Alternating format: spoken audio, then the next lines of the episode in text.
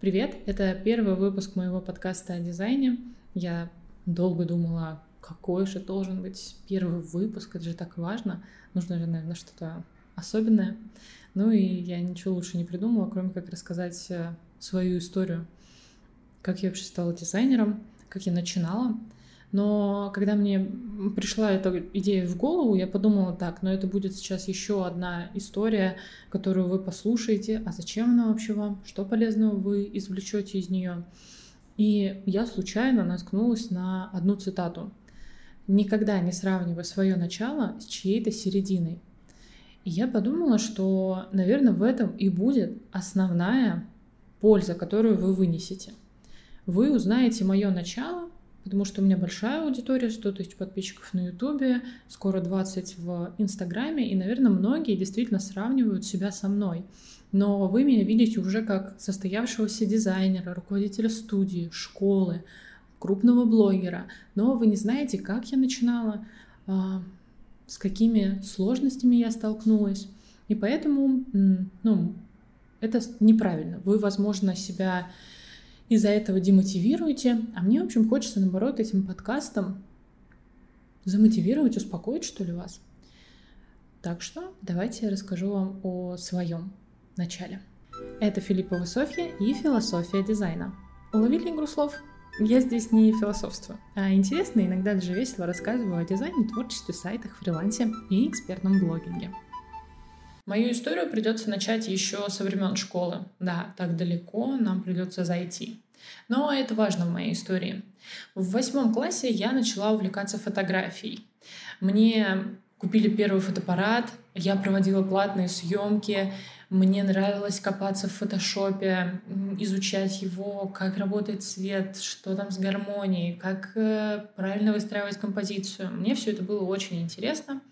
Но, несмотря на это, я не думала связывать свою жизнь с какой-то творческой профессией. Поэтому поступала я вообще-то на юрфак. И сейчас я пытаюсь вспомнить, а, ну, что было вообще в моей голове в то время, и я понимаю, что у меня даже не было такой картинки, что вот мне 27, а я в какой-то творческой профессии. У меня было очень четкое понимание, что я закончу университет, выйду замуж, рожу ребенка, мы возьмем ипотеку, я буду ходить на работу каждый день с 10 до 6, и вот такой вот у меня будет день. Вот такая в моей голове была у меня картинка в 9, 10, 11 классе. То есть да, мне нравилось фотографировать, а, мне нравилась вот эта какая-то творческая история, но при этом я с творчеством жизнь свою связывать не планировала. Но и бросать фотографию я тоже не спешила. И в университете я продолжала фотографировать. На юрфак я, кстати, так и не поступила. Я поступила на другую специальность, организация работы с молодежью. Это что-то среднее между политологией, педагогикой и социологией. То есть в целом это три основные дисциплины, которые мы изучали во время обучения. И университет на самом деле научил меня софт-скиллам, но я уже на первом семестре поняла, что это не то, чем я хочу заниматься.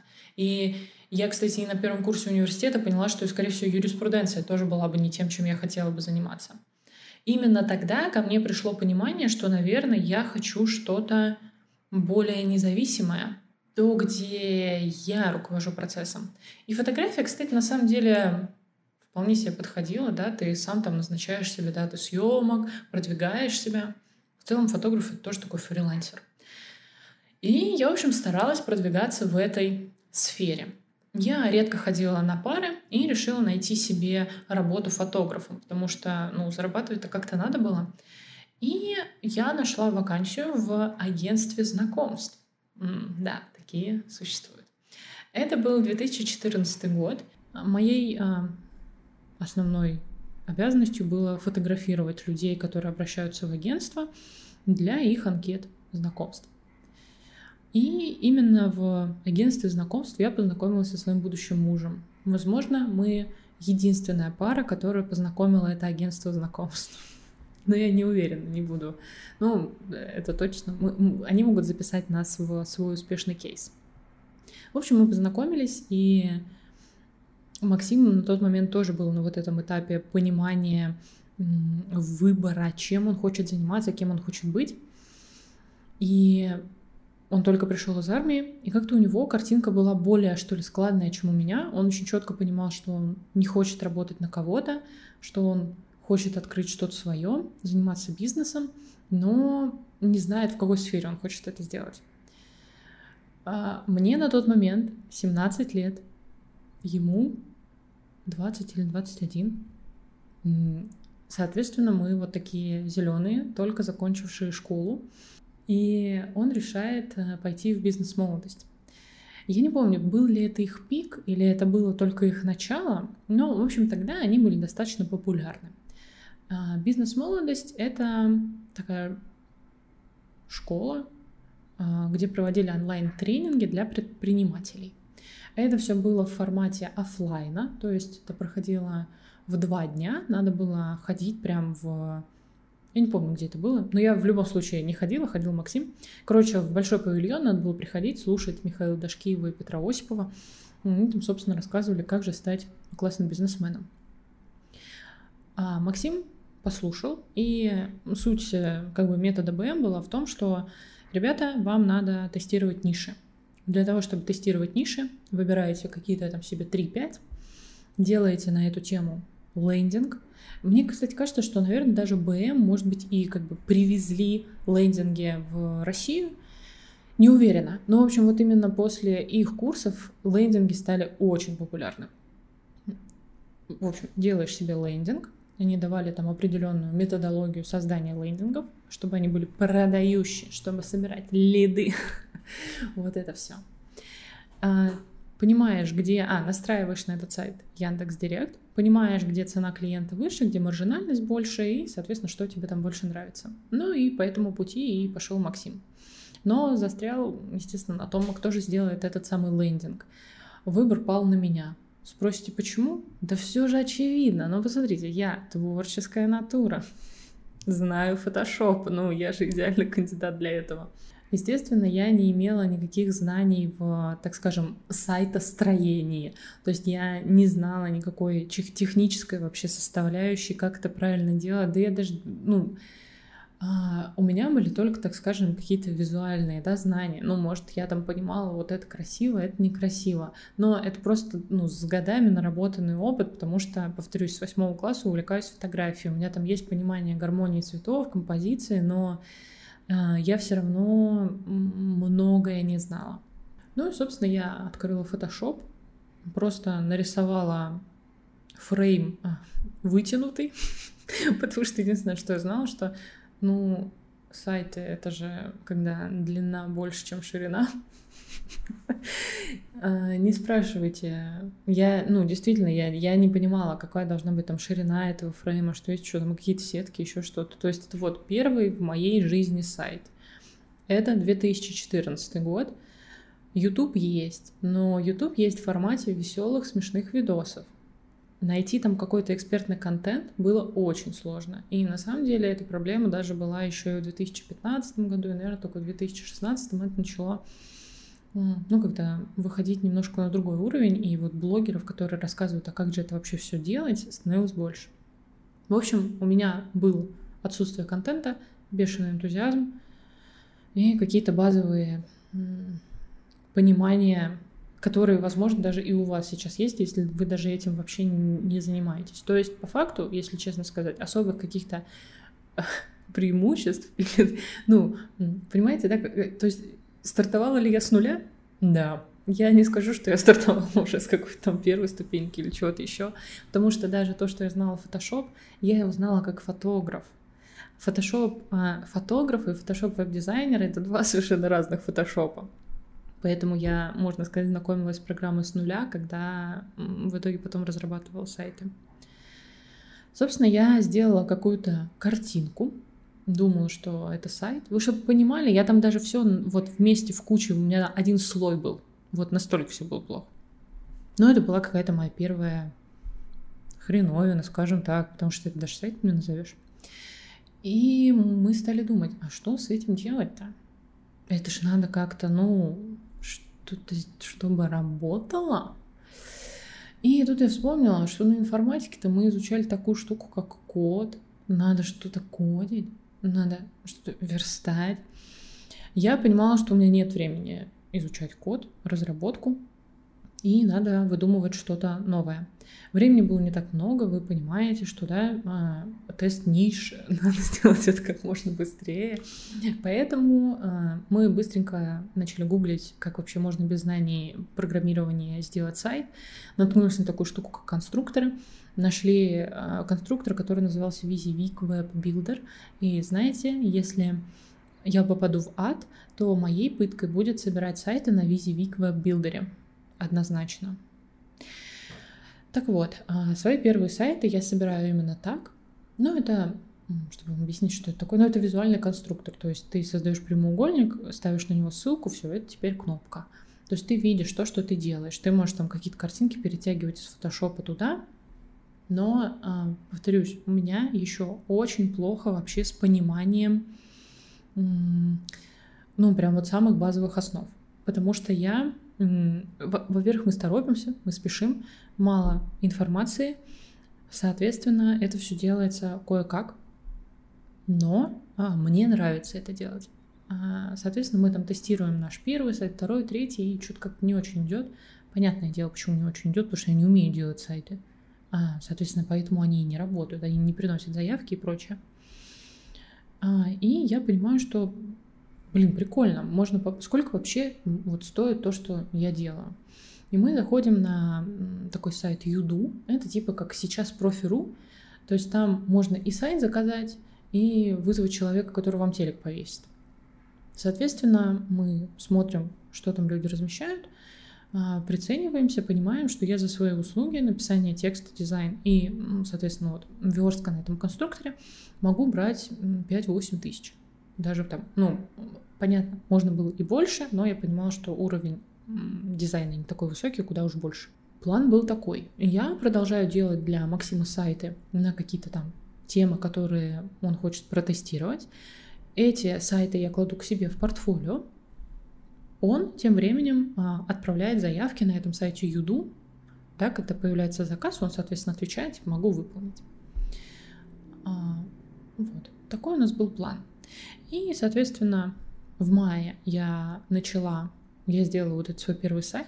Май, июнь, июль я занималась тем, что я делала проекты. А, в июле Максим включился и начал раскидывать вот эти заявки. И уже в августе 2014 года мне пришел мой первый платный заказ. Да. Заказ был на дезинфекцию помещений от э, тараканов, грызунов. Соответственно, это вот был такой сайт под ключ с текстом, дизайном, а, версткой.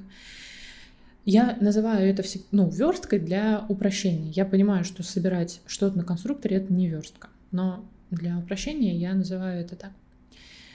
А, сайт был ужасный, зеленого цвета, просто отвратительный, но заказчик был доволен.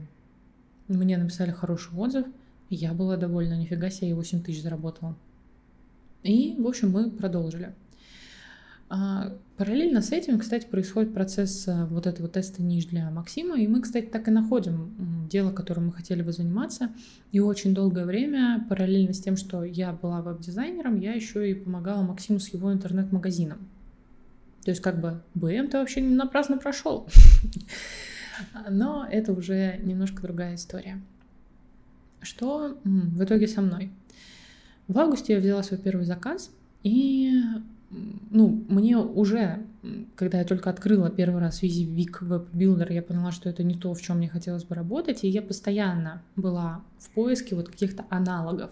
Но когда появился вот этот первый заказ, это как будто меня, знаете, так, наверное, это у всех бывает, что ты как будто становишься уверен в том, что то, что ты делаешь, кому-то нужно, что да, мне за это платят, значит, наверное, мне надо продолжать этим заниматься. То есть вот для меня это был такой толчок, я поняла, что так, я, значит, буду тогда продолжать, надо что-то искать на замену. И в декабре 2014 года, то есть спустя, ну сколько там получается, 8-9 месяцев, 7, а, после старта, после мая, а, я перехожу на другой конструктор, Adobe Muse. Сейчас уже этот сервис Adobe не поддерживается, но чтобы вам понять, что это такое, в целом это такая тильда, только которая не в браузере открывается, а которая отдельная программа, так же как Photoshop, как Illustrator. У нее тоже там достаточно большой функционал. Она не такая удобная, как Tilda, но гораздо удобнее, чем Visivik Web Builder. Так что я перехожу на Muse. А, уже в это время она как бы активно развивалась в, в России, и я уже находила больше уроков как сделать это, как сделать то. И, соответственно, таким образом я, кроме того, что я изучала Muse, я еще и подтягивала свои знания дизайна. Но все это время я читала очень много книг. Это книги по дизайну, по композиции, по теории цвета, по маркетингу, по продвижению себя, по саморазвитию. Мне кажется, просто половина нашего семейного бюджета уходила на мои книги. Но это дало большой буст, потому что большое количество знаний до сих пор у меня есть, которые я использую, это вот из тех книг, которые я тогда прочитала там в 15, 14, 16 году. Что, собственно, по моему развитию? Я в 15 году продолжаю делать сайты на Muse, Беру в среднем 8-10 тысяч за работу. А, сайты низкого уровня, потому что у меня нет наставника, ментора, который мне сказал бы, что там подтяни вот это, подтяни то. Но я стараюсь. Я пытаюсь подтягивать свой уровень дизайна. Если заказов нет, я просто так делаю сайты для своего портфолио. То есть я не сижу без дела. При этом я пытаюсь находить разные способы поиска клиентов. И на тот момент я больше всего работала над фриланс-биржами, то есть я пыталась прокачать там профиль, составить какой-то вот этот интересный ответ на запрос клиента. И мне в этом, кстати, очень сильно помогал Максим, потому что по факту он занимался рассылкой вот этих ответов, а я делала, работала над портфолио. То есть это была такая, на самом деле, работа в две руки. За что спасибо моему мужу, он вообще, на самом деле, моя поддержка большая до сих пор во всем, кроме, кстати, одного — вот была одна вещь, которую он не поддержал, а она стрельнула. Я про это чуть позже расскажу. Ну и вот в декабре 14 я перешла на Muse и год работаю с ней. Ищу заказы на фриланс-бирже, и я читаю книги, и практически везде я вижу одно и то же, что идет какой-то тренд на то, что люди хотят больше заказывать у компании. То есть не у меня, как у Филипповой Софьи, а вот у какой-то компании, у какой-то команды. И я решаю упаковать себя в, ну, в, в, в какую-то компанию. И придумываю себе название Филиппова лендинг, а, потому что я где-то прочитала, что лучший нейминг связанный с вашим именем, что личный бренд — это очень круто. И, знаете, так удивительно, это был 2016 год, но я уже тогда поняла, что действительно, ну, на личном бренде будет все. А, и сейчас, да, 2023, где из любого утюга вам скажут, что надо продавать через личный бренд. Очень, короче, круто, что я тогда успела встать на эту волну, так скажем. Ну и так вот, декабрь 2015 я создаю свою компанию Филиппова Лендинг, чтобы вы понимали, что я подразумеваю под словом «создаю». Я просто сделала сайт. сайт, в котором я себя назвала Филиппова Лендинг. У меня не было никакой команды, у меня не было открыто ИП, то есть я просто решила, что теперь я называюсь вот так. В декабре я упаковалась в такую компанию, и действительно поток заказов увеличился. Я еще, кроме этого, создала Инстаграм, а, потому что тоже где-то прочитала, что Инстаграм это круто, надо там развивать свои компании, потому что все тогда еще вели Инстаграмы просто как а, обычные личности, да, просто, просто как люди, что мы там выкладывали, фоточки еды, да, животных своих. Ну, ничего особенного. А я читала все эти книги по продвижению, там было сказано, надо создавать Инстаграм для своих компаний. Я, в общем, создала. И на мое удивление пошло. Мне реально стали приходить клиенты из Инстаграма. То есть, ну, заработал, да, какой-то личный бренд. Прикольно. И заказов стало больше. Заказчики, заказчики стали приходить с какими-то другими запросами. То есть им нужно было уже что-то сложнее, чем мой э, мьюз. И вот представляете, сколько я шла к этому? В мае 2014 я начала, и только в марте 2016 года, это почти два года, я поняла, что мне нужен верстальщик. То есть я два года работала с помощью конструкторов. А, я не говорю, что конструкторы это плохо. Я имею в виду, что я а, настолько от, отвергала вообще любую идею, что мне нужно найти какого-то человека, который будет брать на себя ответственность, мне нужно будет заказчикам гарантировать, что да какой-то там Вася Пупкин все сделает нормально. А, короче, мне было очень сложно доверять, довериться каким-то людям, потому что я по своей натуре очень ответственная, я перфекционист, и, короче, ну, мне было прям сложно. Я не говорю, что конструктор это плохо, потому что сейчас, на самом деле, очень много у нас заказов в нашей студии до сих пор а, с работой на тильде. Я вообще за, только если дизайнер работает на конструкторе. Но просто у вас всегда должен быть а, верстальщик для того, чтобы разработчик, для того, чтобы запрос клиентов на более сложные проекты реализовать. У меня такого не было. Я из-за этого пропускала большое количество заказов, потому что были а, клиенты, готовые платить больше, но они не хотели Мьюз. Вот. Соответственно, у нас март 2016 года, я нахожу верстальщика, и, к сожалению, первый блин комом. Как я его нахожу? Я также на фриланс-бирже составляю заявку, что мне нужен верстальщик, вот я веб-дизайнер, если хотите со мной работать, типа от, от, отправляйте там что-нибудь, не знаю, портфолио, еще что-нибудь. Я нахожу человека, который, к сожалению, э, меня кинул, но не на деньги, а на время. Я сразу ему сказала, что я не готова переводить никакую предоплату, мы с тобой работаем первый раз, поэтому давай ты там хоть что-то сверстаешь минимально, и тогда я тебе переведу уже какую-то предоплату. Ну и, естественно, он ничего не сделал. Несколько дней кормил меня завтраками, мы профукали все сроки, мне пришлось там давать заказчику скидку. К счастью, это был мой постоянный клиент, и ну, было легче, что ли, так загладить, сказать свою вину. И я в быстром темпе начала искать еще одного. Нашла. Если я не ошибаюсь, а, его звали Владимир. И, в общем, он научил меня прям многому. Потому что, а, как вы понимаете, никакой ну, такой прям вот твердой базы у меня не было. Я все учила с помощью Ютуба, там что-то как-то по наитию, как пойдет, как чувствую. И вы же понимаете, у меня еще и процесса подготовки проекта к верстке не было, потому что я по факту это все перегоняла сразу в Мьюз, и этот этап я пропускала. И вот он меня научил, как правильно проекты к верстке готовить, что лучше делать так, а не там по-другому, как, ну, что верстается, что не верстается. Короче, а, вот это взаимодействие не только мне дало еще новых клиентов, от того, что у меня появился верстальщик, мы смогли сделать проекты посложнее, но еще и обмен опытом. Он меня очень многому научил, за что я ему благодарна. Это у нас март 2016 года, спустя два года после того, как я сделала свой первый сайт. Что было дальше? После того, как у меня появился верстальщик, все стало идти гораздо лучше. При этом я, кстати, до сих пор предлагала клиентам сайта на Muse, если им нужно что-то подешевле, но таких было немного. То есть все равно большинство все-таки хотело, чтобы был верстальщик.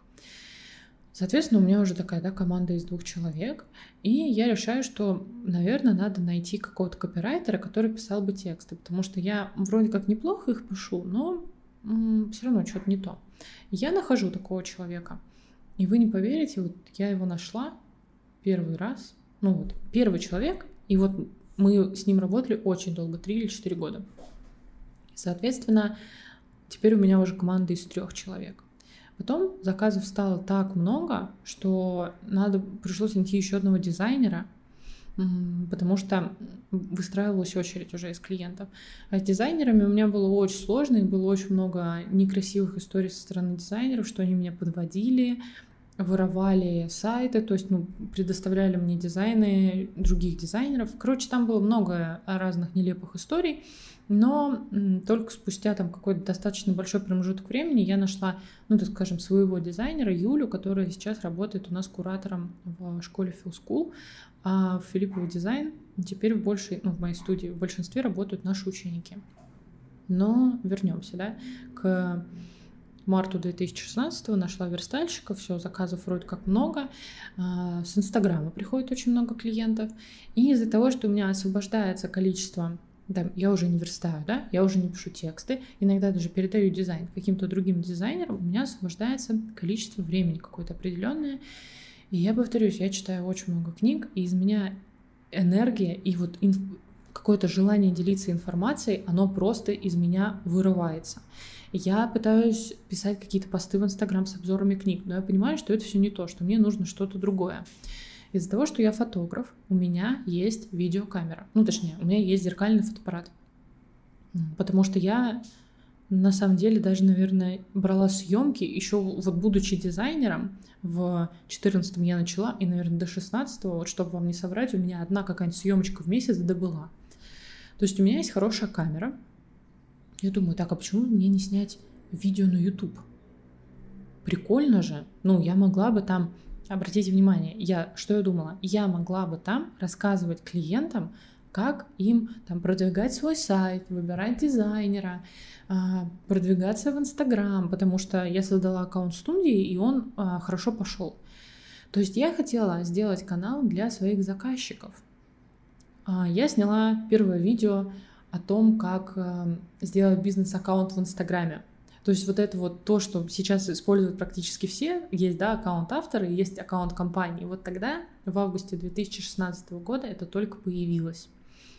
И, собственно, я спустя несколько дней после моего дня рождения, у меня 18 августа день рождения, и вот, наверное, числа 20 я записываю вот это видео.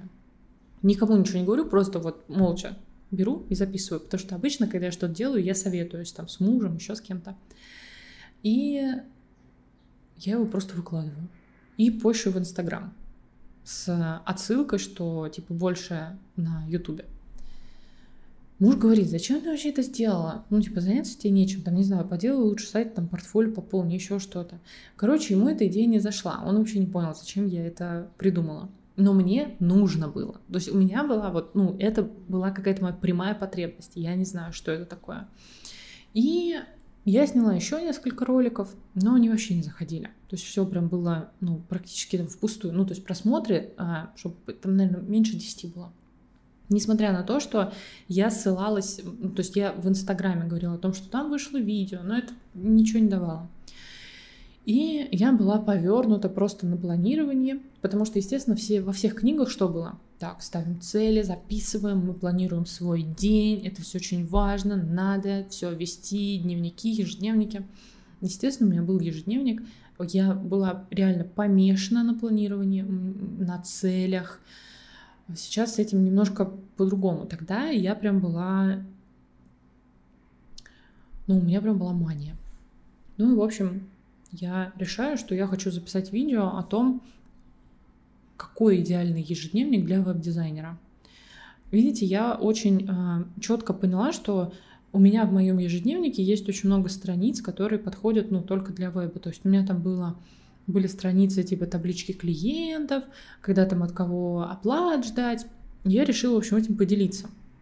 Я сняла такое видео, и оно зашло. Появились какие-то просмотры. Мне написали первый комментарий. Вот эти эмоции от получения первого фидбэка, я, если честно, до сих пор даже не знаю, что надо сделать, чтобы у меня вот такая эмоция появилась. Это очень странно. То есть тебе, с одной стороны, ну, то есть ты, тебе очень страшно от того, что мне кто-то написал, меня кто-то смотрит. С другой стороны, безумно приятно, потому что это тешит, да, твое там эго, самолюбие, что меня смотрят и пишут комменты. В общем, это такая буря эмоций. Я, правда, не знаю, что сейчас должно произойти, чтобы я что-то такое испытала. И я понимаю, что по ходу надо вести канал про веб-дизайн. Потому что кто бы что ни говорил, но да, мне все-таки хотелось получать больше просмотров, больше лайков, больше подписчиков. Мне это было важно, получать вот эту отдачу, но и при этом я могла делиться своим опытом. Вообще моей идеей было не учить, а просто рассказывать, как я делаю это и это. То есть не обучение типа правила композиции, как вот я сейчас, например, могу вам снять, да, с точки зрения эксперта.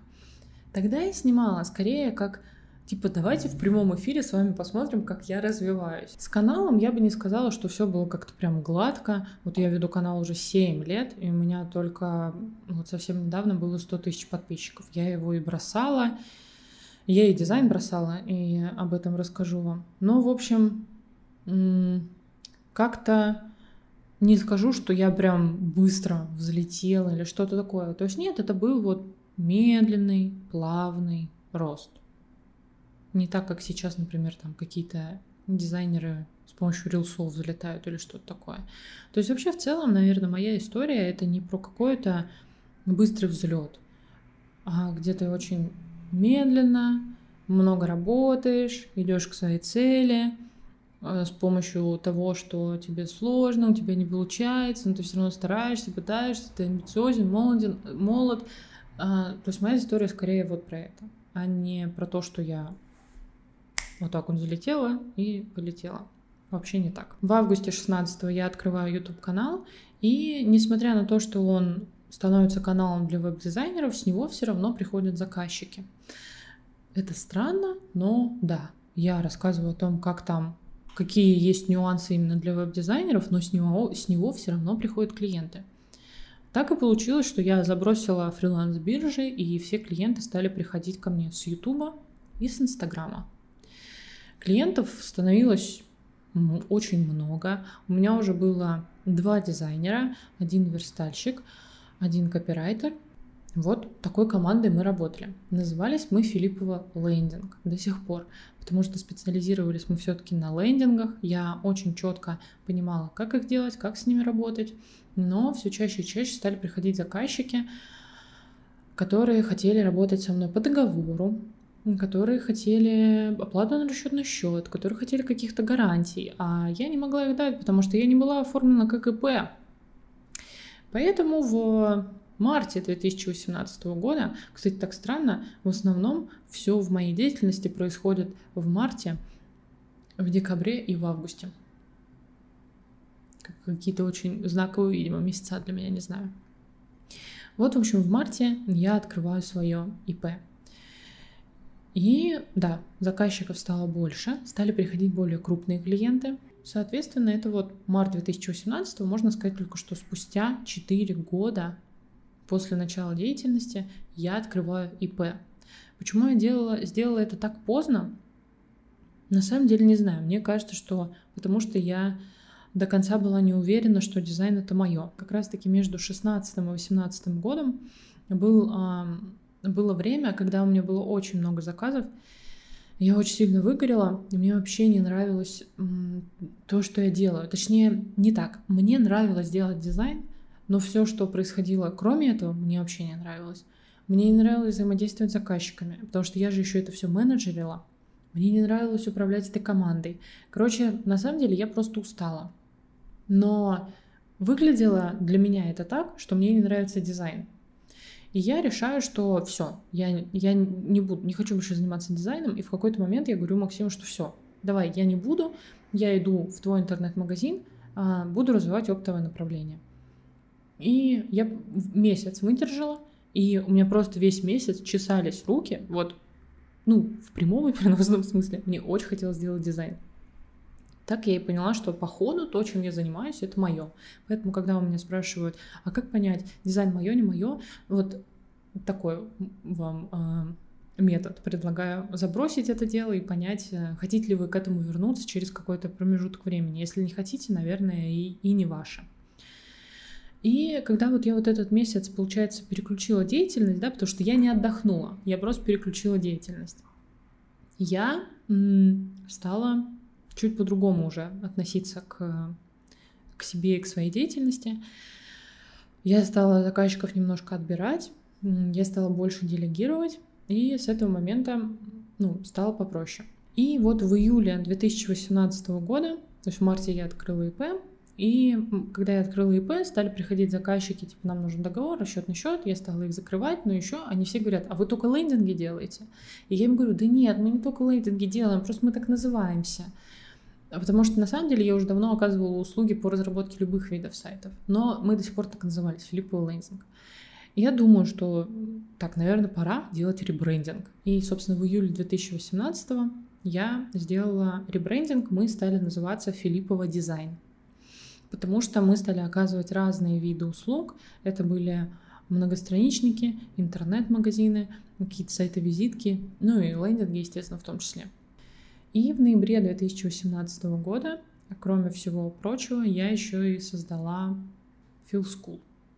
Feel School — это моя школа дизайна, и это было, мне кажется, таким, наверное, вполне логичным э, этапом в моей ютуберской деятельности, потому что из человека, который просто делился своим опытом, я стала медленно превращаться в человека, который может делиться своей экспертностью. Естественно, на это приходили люди с запросом «а научите меня тоже». Я сначала стала делать индивидуальное обучение, потом я поняла, что приходит очень много людей, которые прошли курсы какие-то, и у них очень низкий уровень дизайна. Я поняла, что хочу поставить это на поток. Я посоветовалась со своей Юлей, которая у меня была главным дизайнером студии. Она сказала, что да, она хочет быть куратором, ей это очень интересно. Она, кстати, до сих пор куратор в школе. В 2018 году, в ноябре, я запускаю первый поток э, своего курса уже. Школа Feel School, курс дизайноведения. Когда я записывала анонс этого курса, я несколько часов просто не могла сесть перед камерой, у меня все тряслось, у меня такого мандража не было, ну, наверное, со времен школы. Четыре с половиной года я в профессии. Я несколько лет веду YouTube канал. У меня есть аудитория, но мне все равно страшно. Но, тем не менее, я записала это видео, и вот, соответственно, филскулу в... Ну, мы обычно отмечаем в октябре, несмотря на то, что поток мы запустили в ноябре, а иногда даже в сентябре отмечаем. Ну и вот филскулу получается скоро сколько там, 5 или 6 лет, в общем, неважно. Я на этом, на самом деле, хочу, наверное, вот закончить, потому что, да, на 2018 году, на конце, странно, да, что на этом этапе я решила закончить, потому что потом я уже начинаю развиваться сразу в трех направлениях, и это очень тяжело в ставить сразу в один подкаст, потому что я становлюсь и преподавателем, и блогером, и дизайнером, и руководителем студии. Короче, очень много всего начинает переплетаться, и тут просто будет очень сбивчивый, спутанный рассказ. Так что, наверное, давайте я какой-то мини-итог такой да, подведу. Что мне на самом деле очень помогло на пути становления? Первое — это поддержка мужа. Потому что он э, всегда мне говорил, нет, ты делаешь очень хороший дизайн, ты умница, у тебя все получится.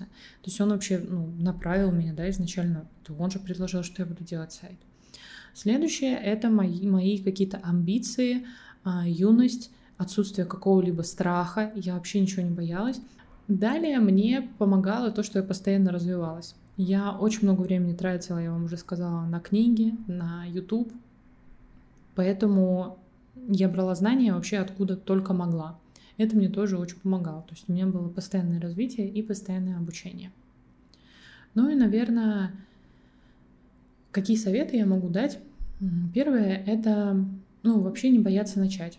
Понятное дело, что вы вот всегда будете говорить, что блин, я такое вообще плохое вначале делал. Это понятно. В любом случае, вы даже будете говорить, что сейчас вот то, что вы делаете, через год вы скажете, что то, что вы делали, это плохо. Это нормально. Но, в общем, не бояться понять, что ваша первая работа в любом случае не будет идеальной. Вы вообще в своей жизни вряд ли когда-то сделаете какую-то идеальную работу. Ну, вообще ничего идеального не бывает. Так что просто приготовиться к тому, что первые ваши работы будут плохими. Вам важно попробовать, потыкаться, понять, ваш, не ваш, нравится, не, не нравится. Так что просто начинайте, просто пробуйте, без э, каких-то оценок, хорошо у вас получается, нехорошо у вас получается. Просто вообще поймите, лежит ли у вас к этому душа. Потому что, понимаете, у меня плохо получалось, но спустя время-то хорошо получается. Так что не переживайте на этот счет, вы все учитесь, и сразу получаться хорошо у вас точно не будет. Кроме этого, очень важно, как я уже сказала, не сравнивать свое начало с чьей-то серединой. И вообще самым лучшим сравнением будет сравнивать себя сегодняшнего с собой вчерашним. Я так делаю постоянно, и вот сейчас даже запись этого подкаста смогла немножко меня тоже, знаете, в какой-то степени, наверное, успокоить, поднять мне настроение, потому что я понимаю, что, блин, да ничего себе, я такой хрень делала, а сейчас я такой хороший дизайн делаю. Поэтому всегда смотрите назад, что у вас там было, что вы создавали, с какими трудностями вы сталкивались, какие ошибки вы допускали, так вам будет гораздо проще. Что э, у меня есть сейчас? Сейчас я YouTube-блогер, Instagram-блогер, веду свой телеграм-канал, который недавно запустила. Вот э, подкаст у меня теперь есть. У меня есть э, студия. Теперь мы Филиппова дизайн или Фил дизайн. У нас есть сокращенное полное название. Есть школа, Phil School, Внутри четыре курса дизайноведения, основа дизайноведения, это курс по веб-дизайну, UX, UI дизайн и Work and Sell, это курс по работе и поиску клиентов. Так что я дизайнер, блогер, преподаватель, еще я мама, жена, и, в общем, очень много всего я. Но, а, наверное, об этом и будет мой подкаст, о том, как я пытаюсь это все совместить, не сойти с ума, или сойти с ума. Здесь тоже про разное будет. Потому что м- психология и терапия, честно, связаны с моей жизнью. Так что про это мы тоже обязательно поговорим. Так что я приглашаю вас в мои социальные сети, YouTube, Instagram, Telegram-канал, кому что удобней. Ну и, конечно же, ставить сердечки, звездочки, пальчики вверх э, этому подкасту. Мне будет очень приятно. Предлагайте какие-то другие темы в моем телеграм-канале или на ютубе. Это мне поможет составить какой-то контент-план. Ну и если вы вдруг поняли, что сейчас э, самое время стать веб или UX UI дизайнером, то приглашаю вас в School на наши курсы. Ссылочки будут все в описании. Я надеюсь, что этот подкаст э, как-то замотивировал вас, вам стало, может быть, легче, какая-то тревожность вас отпустила, потому что, мне кажется, это очень важно. Сейчас мы в каком-то таком немножко сдержанном, что ли, состоянии, как такие калачики сжались от того, что, ой, да везде конкуренция, так страшно, так сложно. Но мне хотелось вас немножко поддержать этим подкастом, чтобы вам, в общем, было проще. Надеюсь, что у меня получилось. Так что увидимся с вами в следующих выпусках.